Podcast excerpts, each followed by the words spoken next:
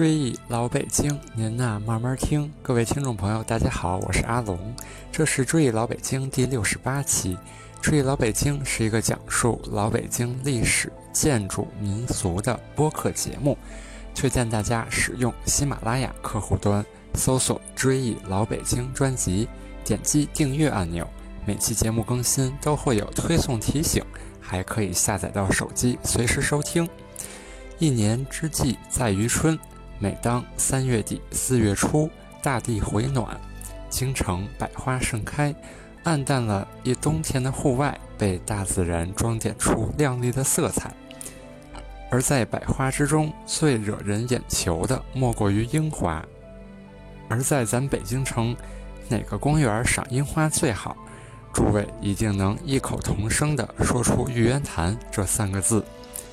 这座公园地处于北京市海淀区内，东与钓鱼台国宾馆相邻，西与中央电视塔相望，南与中华世纪坛相对，北与海军总医院相接，是北京十大公园之一。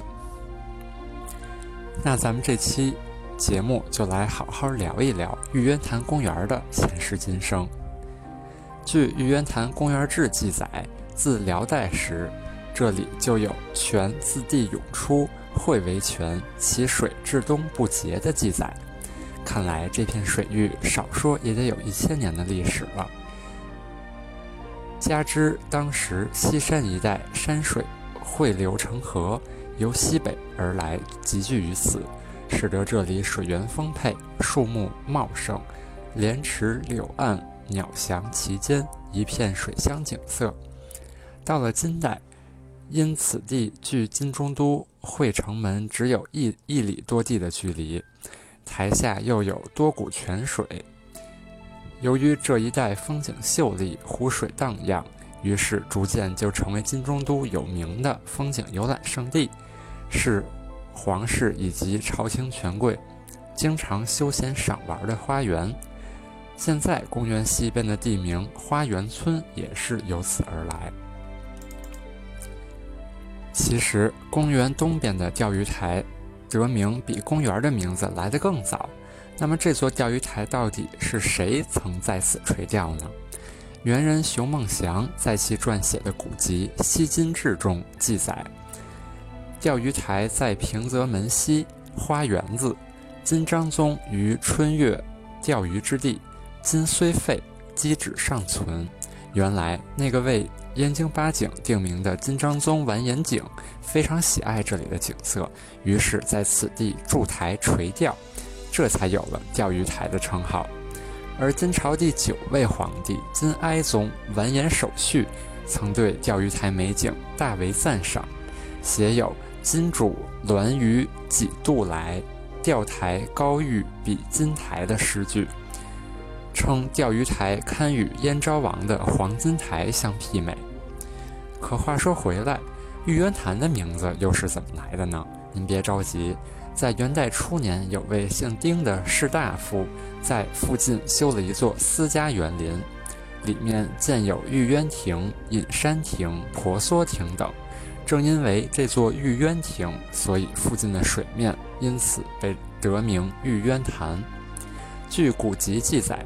元朝还曾有位宰相相中此地，在这里建设他的园林，因绕水种植柳树百株，得名万柳堂。由此开始，玉渊潭名噪一时，成了元明两朝权贵文人的雅集之地。然而时过境迁，这里的水也不都一直是充盈着的。时间到了清代早期。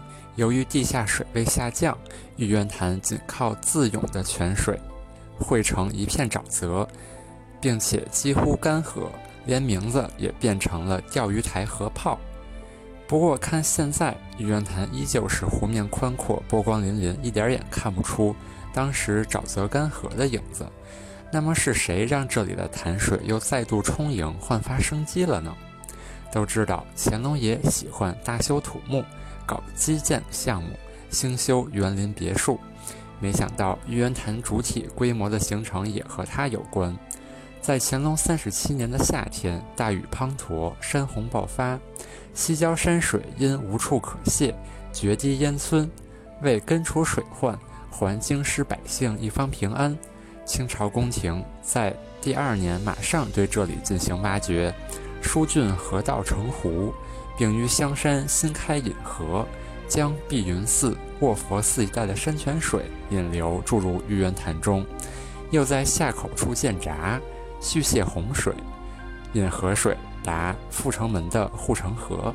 这是玉渊潭历史上第一次大规模的疏浚工程。这次整治不仅极大地缓解了山洪爆发带来的灾害，而且使玉渊潭的水域得到了较大的扩展，增加了一道风景。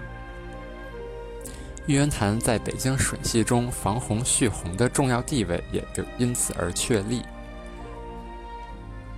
那么，在湖畔赏花的您有没有留意过？玉渊潭的湖水是什么形状的？这里面又藏着哪些秘密呢？相传，在玉渊潭河道施工设计时，乾隆皇帝钦定要以蝙蝠为原型进行挖掘，使湖面远看仿佛是一只展翅欲飞的蝙蝠。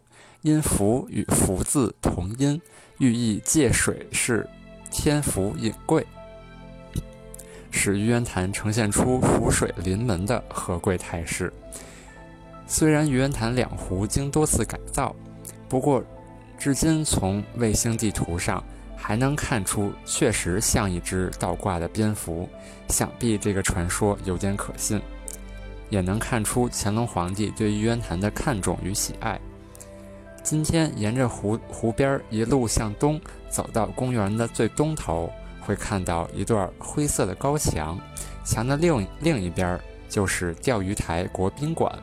那么国宾馆这里在历史上是做什么用的呢？原来玉渊潭疏浚工程竣工后，乾隆皇帝便仿照江南名园志士，在古钓鱼台东侧建成乙亭，设立行宫养元斋，由此开启了玉渊潭皇家苑游的历史。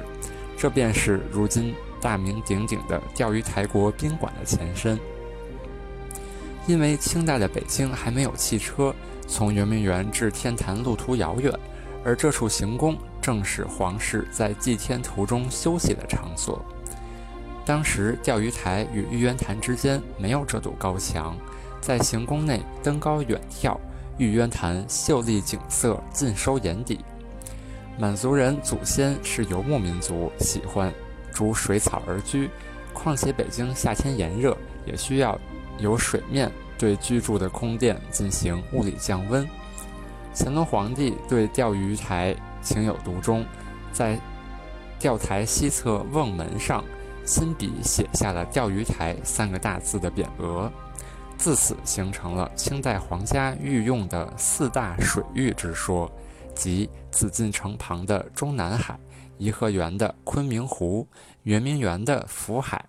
以及钓鱼台行宫的玉渊潭，虽然有这些名人光顾，不过您可能想象不到，这里还曾做过农业大学的试验田呢。到了是清朝宣统二年（一九一零年）时，京师大学堂开办分科大学，玉渊潭逐渐成为农林科实习用地。在这之后近半个世纪的时间里，这里。成为了大学在校师生培育优良品种和种植花草树木的园地。因为这里景色优美，在民国年间，钓鱼台的养元斋还曾做过傅作义的消夏别墅。而在民国十三年（一九二四年五月），我们课本里老朋友鲁迅先生也曾两度出阜成门骑驴来欣赏钓鱼台的风景。直到一九五六年，北京农业大学自玉渊潭罗道庄迁往东北望，一九六零年，这里才被正式定名为玉渊潭公园。以后近半个世纪，国立北京农科大学、北平大学农科院以及北京农业大学各个时期的在校师生，多次在玉渊潭的土地上征地改土，培育优良品种，种植花草树木，长时间的。农林田地建设使这里充满生机，更加的山清水秀。被赋予“东方小瑞士”之称。一九五八年十月，在古钓鱼台以北建筑了一个国宾馆，面积达四十万平米，十多座雍容华贵的迎宾楼拔地而起，馆内河道环绕，弯曲有致。新辟的北、中、南三个人工湖引玉渊潭水入内，水面达六点三万多平方米。鱼群在河湖中游戏，人们到处可以垂钓。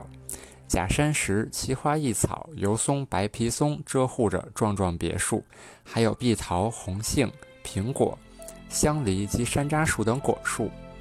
每逢阳春，丁香、海棠散发着沁人的芬芳，牡丹、芍药竞相开放，引来蜂飞蝶舞。那么，咱聊了这么久了，园中的樱花是什么时候开始出现的呢？原来这里种植的樱花的历史源于1972年中日邦交正常化。当时日本首相田中角荣赠送给中国一千株原产日本北海道的大山樱苗，北京市园林局分配给玉渊潭公园一百八十株，并于1973年3月被集中种植在公园西湖的北岸。可以说，这些花朵记录了玉渊潭公园与日本国友好往来的历史。在一九九零年前后，公园开始大规模整理山水，陆续又从我国东北、山东等省引进十四个品种，近两千余株樱花栽于园内，逐渐形成了如今花团锦簇的景景色。据官网介绍，园内有山樱、大山樱、青夫樱。染井吉野、美利坚、杭州早樱、月之彼岸、四川、江户彼岸、八重红大岛、太白等将近二十个品种。细心的听众朋友可以去数一数，一圈下来能找到几种樱花。这周末是京城早樱绽放的最后时节，春风拂来，樱花瓣飘摇而落，真是一幅绝美的画面。在四月中旬前后，会有晚樱接力开放，在那时游客量会少很多。听众朋友们不妨带着自己的家人或朋友，一起去樱花树下，感受刹那即永恒的春天之美。欢迎大家将本期节目分享至微信群或朋友圈，希望大家一起记住老北京，记住一段不该遗忘的历史。追忆老北京，您呐慢慢听。这期节目就聊到这里，更多有趣的老北京公园故事，咱们下期接着聊。